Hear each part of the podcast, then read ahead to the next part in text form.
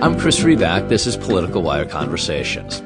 About 13 years ago, I climbed on the bandwagon and, like lots of other folks, read several books to better understand our history in Afghanistan and Iraq and with Al Qaeda, and how we got into the mess and, maybe, how we'd get out.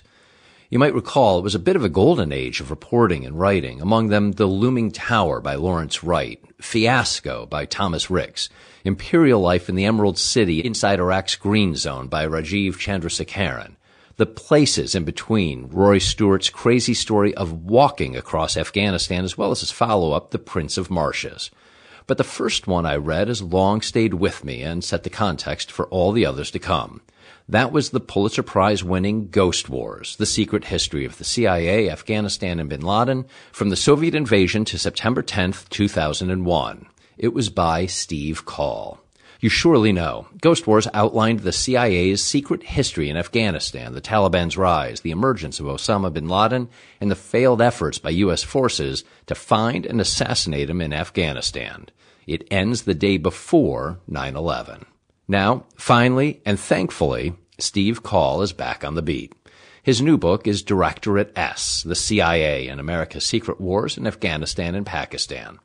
It tells the story of America's intelligence, military, and diplomatic efforts to defeat Al Qaeda and the Taliban in Afghanistan and Pakistan since 9 11. The book is as powerful and relevant and urgent as Ghost Wars was. It mixes details and insights and analysis that once again makes plain in painful ways what happened after those planes hit the World Trade Center. More about Steve Coll. Somehow, writing some of the most important books on our most important foreign policies is not all he does. Coll's day job is serving as Dean of the Columbia School of Journalism. He's also a staff writer at The New Yorker, author of seven books, and a two-time Pulitzer Prize winner. There's a lot more, but you get the idea. That's also why at the end of our talk, I picked up on my conversation from last week with Harvard professors Stephen Levitsky and Daniel Ziblatt. They wrote the outstanding How Democracies Die. My question for journalism dean Coll, rather than the author, how does democracy work with people who think facts are alternative facts, that real news is fake news? How does it work with people who believe anything or nothing at all? But before we begin, I want to tell you about our show's sponsor, the Cook Political Report. Is the pending Democratic wave still forming? What's next on immigration, infrastructure, and more? And what's in store for the next stage of congressional map drawing? People who want to stay ahead of the curve turn to the Cook Political Report, and with good reason. For 30 years, the report has nailed the nation's most important election outcomes and political trends. CBS News' Bob Schieffer called it the Bible of American politics. Nate Silver noted, few political analysts have a longer track record of success than the tight-knit team that runs the Cook Political Report. Little wonder the New York Times called it, quote, a newsletter that both parties regard as authoritative. People who make it their business to know politics make it their business to subscribe to the Cook Political Report. Just go to cookpolitical.com to sign up. That's cookpolitical.com. Okay, that's it. Here's my conversation with Steve Coll. Steve, thanks for joining me. I really appreciate your time. Glad to be here. So the bone to pick, 13 years for a sequel to Ghost Wars. I'm not going to lie, that's a long time. I mean, Robert Caro cranks uh, his sequels out faster. You know, a lot of us been waiting a long time. What, what else do you have going on in your life? Why'd you make us wait so long? Well, I wrote two other 200,000 word books in the meantime, one about the bin Ladens and another about ExxonMobil. But I did wait because I couldn't quite figure out how to write a sequel in the middle of the Iraq War. I didn't want to write about global Al Qaeda. I wanted to write a true second volume of of what Ghost Wars had been, and so it was really when we uh, the we escalated the war in the Obama administration and also named a date to withdraw. And I thought, okay, maybe maybe there's an ending or some kind of a resolution, of at least a second volume that I could work with. So that was that was the reason. And yes, I'm uh, of course kidding and aware of the uh, Exxon book in particular. Yeah, I know you've you've got a couple other things going on, and you've got a day job as well. That uh, if we have a couple moments at the end, I I would love to ask you about as well. Um, so I didn't realize, even though I've I've read, of course, like everyone else, Ghost Wars um, and the Exxon book I read. I didn't read the Bin Laden book. You'll forgive me. Um, I didn't realize that this part of your background, um, you kind of backed into becoming a Pakistan and Afghanistan expert, didn't you? Part of when you got uh, assigned, I guess, to uh, South Asia early in your career. So this it wasn't an area that you had kind of, to my knowledge, maybe I, I, didn't read it right, but you hadn't grown up just dying to go to that part of the world and learning about that part of the world. Is, is it accurate? You kind of backed into it. Yeah, no, it is. Um, I, I found myself at the Washington Post um, after starting out as a magazine writer, and when I settled in there, I very much wanted to become a foreign correspondent. And the way the system worked, you really could not pick where you went. They had at that time 25 or 30 bureaus around the world, and the way they weeded out applicants was to say, "You go where we send you."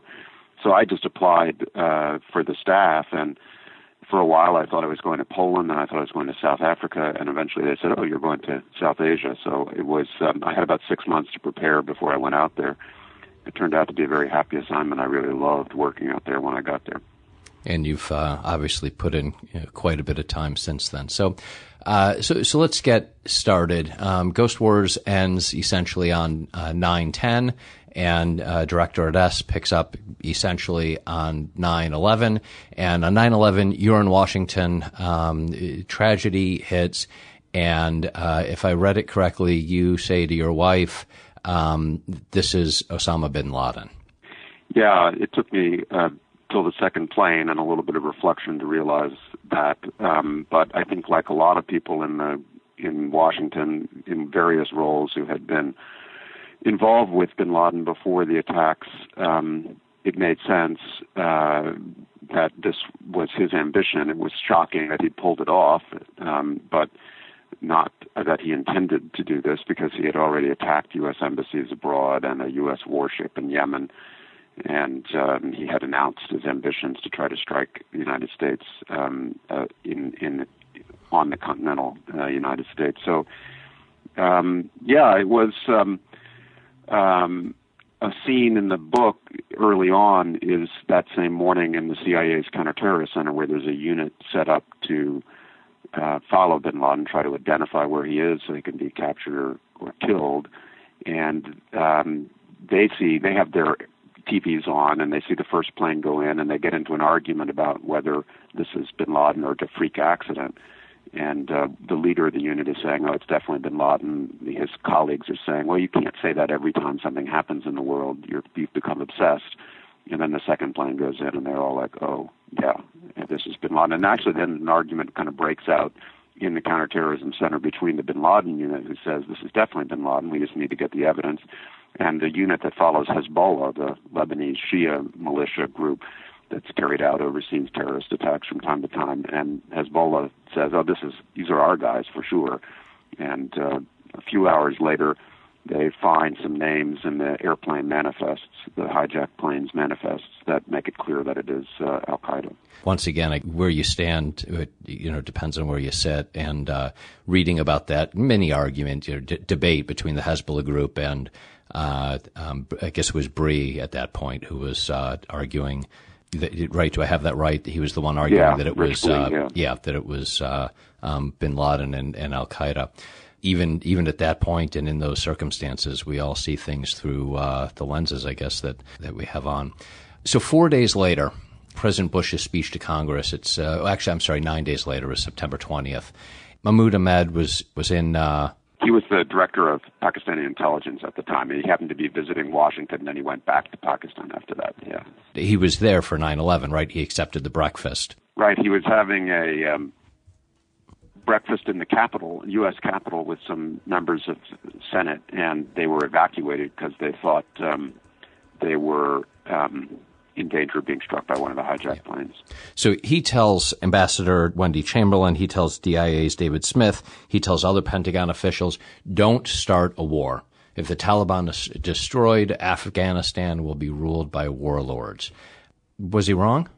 Um, well, it, he turned out to uh, forecast correctly what would evolve in Afghanistan gradually after the Taliban were overthrown. But of course, a problem with his forecast is that his institution, ISI, was partly responsible for the Taliban's revival after 2005. So there were always these scenes where the Pakistani generals would warn their American counterparts, um, you know, you're going to fail. And they uh, proved to be correct uh, in broad strokes, but they were also part of the reason why the U.S. was struggling so badly in Afghanistan. So it was a very frustrating forecast to hear. The American response was, well, you know, we might do better if you would um, actually help us suppress the Taliban instead of encouraging them to return to the fight. And the, the trust question is one that I, I want to get to. Um, but but on that point, you know, you, you write early on that um, from the first days, very first days after September 11th, the United States adopted an ambiguous policy towards ISI that would haunt its ambitions in South Asia for years to come. Um, I guess we, you know, maybe had a bit of an ambiguous policy towards ISI uh, even in the Ghost Wars uh, days and, and, and those years. But uh, talk to me about that. You know, that relationship with ISI, how much to trust, how not to trust. How, how does one build a, a relationship, particularly given the seriousness and, and complexity of what we're talking about? Um, how do you do that with um, an, an, agency like the ISI um, and with a policy that uh, is maybe not as straightforward as it as it could be? Well, part of the problem was that we we waffled about what we really wanted from Pakistan, especially um, in the early years after um, September 11th.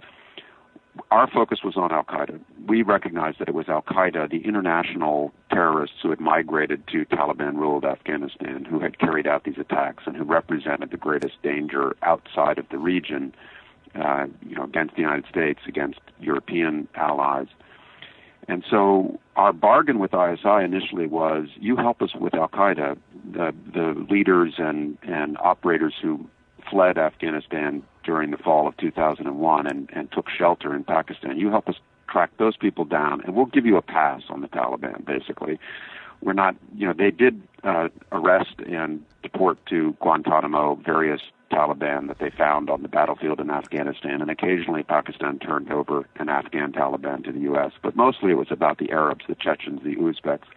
And there was a kind of um, space that ISI was provided by the U.S. during these years to, you know, maintain contacts with the Taliban. The, the thinking was the Taliban were defeated, they weren't going to come back, um, and and even later when the Taliban did revive um, and and started to um, fight again in Afghanistan in significant ways, and it became evident that ISI was supporting them, certainly giving them sanctuary, not pressuring them, and eventually that they were training them and supplying them. Yeah. Um, you know, the U.S.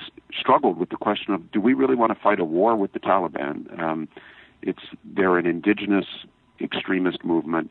They did not there were no Afghans on the planes on 9/11. They were not carrying out attacks outside of the Afghan theater against the United States, and it was a it was a question that that really uh, bogged down both the Bush administration late in its uh, term and the Obama administration, and and ISI exploited the um, inability of the U.S. to resolve what it was trying to accomplish in the war against the Taliban and so one last question on the early stages before I move to uh, later on and, and you know some of the Osama bin Laden um, and, and the times when these trust questions, which that, that really just kind of overwhelmed me in, in reading the book and just the, the complexity of the multilateral lack of trust and inability to to create any type of um, shared understanding.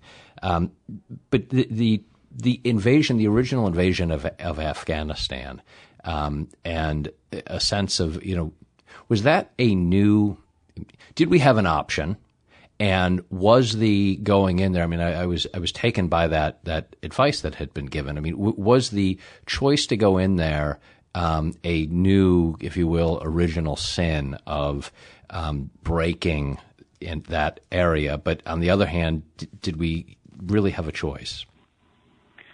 Well, I, I don't think we did have a choice um, in the fall of 2001. Um, the main war aim of the attack on Afghanistan that fall was to try to break up Al Qaeda before it could mount another surprise attack. The you know the intelligence agencies, uh, even though they had a strategic sense, and they they had warned that Al Qaeda was coming, that something big was underway. They could not identify the plot. They didn't know time and place. They didn't know who was participating in this plot. They could only pick up the chatter that something big was coming. And in the aftermath of the shock of 9/11, they had to tell the president, you know, there may be follow-on attacks. There may be other cells out there. We don't know where they are. And so the purpose of attacking Afghanistan was to get Al Qaeda's planners on the run, to kill them, uh, but also to send them, uh, you know, scattering and to change their calculus to make them much more worried about surviving uh, the U.S. attack than planning the next um, strike inside the U.S. So it was a desperate uh, retaliation, but it had a purpose of self-defense. Uh, and the whole world was with the United States in this response. There was really no hesitation in Europe uh, within NATO to join the United States, and it was seen as uh, you know both legal under international law and and necessary given the scale of the 9/11 attacks by by many. Um, now, what happened, the, the missed opportunity was after the Taliban were defeated. That happened faster um, and with fewer international forces on the ground than I think almost anyone would have predicted in October of 2001. The war was essentially over by December, and there was an opportunity to consolidate the victory and to reinforce the peace that followed the Taliban's uh, you know collapse and and they most those who survived moved into Pakistan. But we didn't um, see that opportunity uh, at the time. We the Bush administration immediately started planning for the war in Iraq. Um, we did not uh, develop a program to include Taliban foot soldiers and lieutenants in the new order in Afghanistan that was emerging. Instead, we saw all Taliban as candidates for Guantanamo you know, the lessons of history are when you win a military victory like that, as we did in Germany or Japan, sure, you can hold leaders of the enemy force accountable, you can identify war criminals and try to bring them to justice, but you can't treat every foot soldier, every sergeant and lieutenant in the opposing army as a permanent enemy because otherwise they're just going to regroup. And that's the way we proceeded. And uh, there, that wasn't the only reason the Taliban uh, came back, but it was uh, it was one of the reasons. In Ghost Wars, I mean, you laid out uh, this in- incredible understanding and explanation for those of us who haven't uh, lived or worked or uh, reported from over there of how those networks work and and the relationships and the relationships among uh, CIA and and um, U.S. officials, but with, you know within Pakistan and within Afghanistan, and and and the levels of trust and and how it gets built and then lost and and and all of that. And then we flash forward, you know, whatever, 10 years later, 15 years later. Did you, had we learned anything? Had we forgotten what we had learned? Did we, you know, remember what we knew, but it didn't matter because there were new players? How, how, how do you evaluate how we applied, you know, whatever type of institutional history? Were we just making the same mistakes again? Well, I, um, it's a good question. I think you know, we certainly knew plenty about ISI and Directorate S from collaborating with them during the 1980s against the Soviet occupation. We understood why they had um, developed these policies of covertly supporting uh, Islamist militias to advance their um, perception of their interests in the region, particularly to thwart India. And they told us uh, again and again after September 11th, um, you know, don't be fooled by India you need to do more to include our uh, our clients in the political future of Afghanistan. And uh, you know, so there wasn't there wasn't like a deep dark secret here that we didn't understand. The problem was that uh, partly we were just so bogged down in Iraq after 2004 that uh, the, the Bush administration and uh, you know the, from the president through the Pentagon through the intelligence agencies, they they prioritized that war as it as it um, became worse and worse. And they looked at Afghanistan and they, they sort of thought, well, at least it's not as bad as Iraq. And they didn't see um, the Taliban coming, really. By the time the Taliban had revived uh, to, to such an extent that they were fighting a, a really serious insurgency in the south and east, uh, the United States had more or less turned the war over to the Canadians, the Brits, the Dutch, uh, in order to fight in Iraq, and it really just didn't have um, uh, the eyesight. It wasn't asking the intelligence agencies to collect information about the Taliban during this time. The, the focus was on Al Qaeda, and they just missed it. Uh, now, once uh, it became clear that the Taliban were back in action, the question arose: Well, are our friends in Pakistan facilitating this? Um, and it was very hard for the Bush administration to digest the truth that they were, that they had made a decision to kind of change course. Now, Pakistan had its own problems. It, it was sometimes operating as much out of weakness as out, as out of design. But um, by the time the Bush administration really came to terms at the very in the very last year of the administration with the fact that Pakistan had was part of the problem that you know as one of the analysts put it that they might even be on the other side of the war from the United States.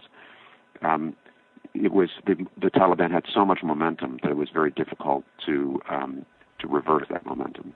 Uh, another theme that struck me so the the inability to identify trust uh, in any in multilaterally really um, you know hit me. Another thing that that was striking to me in, through the reading was the continual interplay and tensions between the, you know, what I might call the macro and the micro. So we, we had this overarching goal. It required this, that continual balancing of the macro challenges with the ISI and, and Pakistani elected leadership and Karzai and Afghanistan and meanwhile the Afghan Taliban and, and Al Qaeda and obviously, you know, all of the, the relationships there and, and trying to figure out who's on what side. And, and at the same time, these micro challenges, these firestorms that flare in the, you know, out of anyone's control, the, the Bowe Bergdahls, the Raymond Davis, uh, um, and, and, others. H- how do you view those competing tensions and were the, were the macro issues so complex and convoluted that navigating them was seamless. Even navigating them seamlessly was impossible, or is it impossible to navigate the big picture when when these acute emergencies keep coming up, or or both? Um, how, how do you see that interplay? Well, I think it goes to your first observation that there just wasn't enough trust. There wasn't enough mutual um, understanding. The the goals of the two uh, governments, the United States and Pakistan, were not um, aligned, and and so when these crises arose, and you know they'll they will arise in a violent war. I mean, they're the product. These crises were the product of violence, and and there was not um, enough trust to manage them the way you would if they had flared up, you know, between say the United States and France or the United States and Britain. Then there would have been an understanding between the two governments. Um, about how to respond in unison, or at least there would have been enough trust to figure out how to respond in unison. There was, uh, in the midst of all these little crises, a macro conversation going on between the Obama administration and Pakistan about uh, trying to improve the big picture. And there were these discussions in which the Americans would say to the Pakistanis, well, what is it that you really want? Um, what would it take to get you to really change course and, and uh, crack down on these groups, even um, at the risk of some instability in your own country. And the Pakistanis eventually answered that question, and it was, you know, it was a hard thing for the U.S. to hear because it was basically, you need to treat us the way you treat India. You need to give us a free a free trade deal. You need to um, support our claims against India in Kashmir. You need to help us with our struggles over water supplies and energy supplies. Uh, you need to really be an all-weather friend, the way China has been to us. And you know, when the U.S. received that list in late 2010, um, it was hard to digest because the part of the response inside the White House was, "I'm not sure we could deliver any of this. I'm not sure Congress would go along."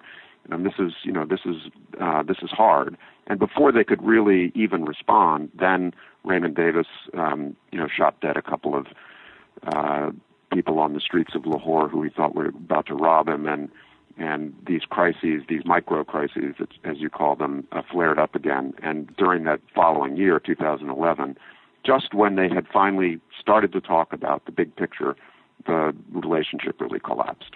Yeah. Flashing forward, really forward, um, and I apologize for the big jump in, in timeline here.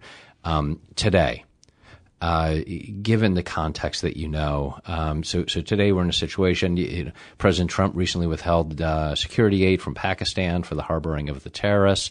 Um, you know about the increase in violence in uh, Kabul, the the ambulance, the military base that was attacked, the Intercon, uh, the Save the Children office um, you know, all of which I believe all of which have occurred since the announcement of the uh, withholding of the security aid. Meanwhile, just today, the day that we're uh, having this conversation, um, the Taliban released an open letter to the American people calling for dialogue to end the Afghan war and and claiming that the U.S. airstrikes that have occurred under Trump have not retaken even a single inch of land. Um, how is it that after 17 years we are still talking about getting the Afghan Taliban to separate from Al Qaeda, quit the poppy production business, and sit down with an elected uh, Afghan government um, to stabilize the area? Um, what's your assessment of where we are today?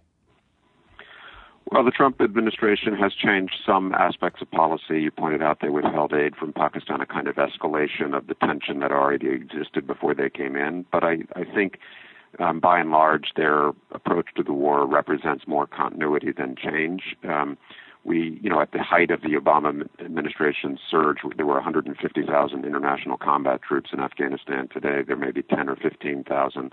We're dropping more bombs than the last couple of years, but the map of the war really hasn't changed. It's been stalemated for a decade. And one of the reasons is that we haven't been able to resolve some of the contradictions in our approach to the war, you know, highlighted by what you just described. For example, uh, almost every general who goes over there for the United States will say, this is not a war that can be won in a purely military way. We're not going to defeat the Taliban on the battlefield. Our purpose is to is to make enough progress to drive them to the negotiating table. Well, um, it's true that civil wars of this type that are stalemated in this way ever uh, only ever end through negotiations and efforts to reduce the violence, either direct talks with the enemy or those plus talks with regional governments that can influence the combatants. But even though we sort of acknowledge that this is the requirement.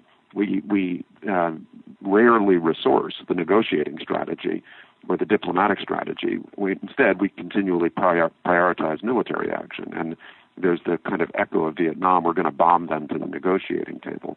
Well, we've been trying that for a decade, and you know, there were there were secret talks during the Obama administration that collapsed for complicated reasons. That's one of the threads in the book. But um, I don't see the Trump administration at this point uh, making a priority of the kinds of uh, political and diplomatic approaches that would um, uh, hold out the promise of, of reducing the violence in Afghanistan. And Steve, my last question for you, if I could ask you to just put on the uh, your Columbia Journalism School dean's um, hat for a moment. I, I, don't assume that you ever um, take it off. I, I, spoke the other day with uh, Steve Levitsky and Daniel Ziblatt. I'm sure you know they wrote uh, "How Democracies Die," uh, and this question: How does democracy work? And and I've you know, forgive me. This is the question at the end of the conversation that probably could be a uh, two-hour lecture that you could give um, just on its own. Um, how does democracy work with um, people in our country who think that facts are alternative facts that real news is fake news. How does it work with people who don't know what to believe? And I think that's on, on, you know, liberal or on the conservative side. We don't know what to believe, and that can be from the media, from the government. And so, as as someone who you know has made a career and a living off of facts, um, how, how, does our democracy work um, when we can't agree on facts? Well, we become polarized. Um, I think there's a there's a little bit of asymmetry in the loss of faith in facts and journalism. Judging by the opinion polls, um, conservatives are more likely to doubt um, journalism than than liberals. Um, but I think part of the crisis has been structural. There's been a fragmentation in the media caused by technological change, and so we've returned to the kind of journalism and pamphleteering of uh, you know sort of 18th century, where journalism really started as a series of partisan arguments, um, and it doesn't necessarily um, portend the end of the public square or, or of an informed citizenry, but it is definitely a, a change and a challenge the I take more seriously the truly fake news, the manufactured false news that we've seen on social media and the inability of the social media platforms to get a grip on the misuse of their of their uh, platforms and their power in public life in the United States. Um, whether it's by foreign governments that are trying to interfere or just you know mischief makers, ideologues who have created these false uh, personas and manufacture fake news for commercial reasons or ideological reasons. That problem is a serious one, and I'm afraid it's going to get worse uh, before it gets better with the rise of artificial intelligence. Yeah, well, it uh, seems to be what uh, um, the intelligence leader said in uh, Congress as well, and I think we're all worried about it. Steve, thank you. Um, thank you for uh, your time, and uh, thanks for uh, getting the sequel to Ghost Wars out. I know you were doing other things as well, um, but a lot of us waited a long time for a sequel to that excellent book, and um, this was not disappointing in, in the least. It, um, so thank you. Thanks for your patience. I appreciate it. Take care. That was my conversation with Steve Coll. Boy, his books are good. One other note. If you liked this conversation, I'd really appreciate if you'd take a moment, go to iTunes, and, if you're so moved, leave a five star review. It makes a real difference in helping others find the podcast, and my deep and continued thanks to everyone who has done it already. As always, though, if you don't like these conversations, well, thank you for still listening, but please just forget that whole rate and review thing. My thanks to Steve Coll for the conversation and to you for listening. I'm Chris Riback. I'll talk with you soon.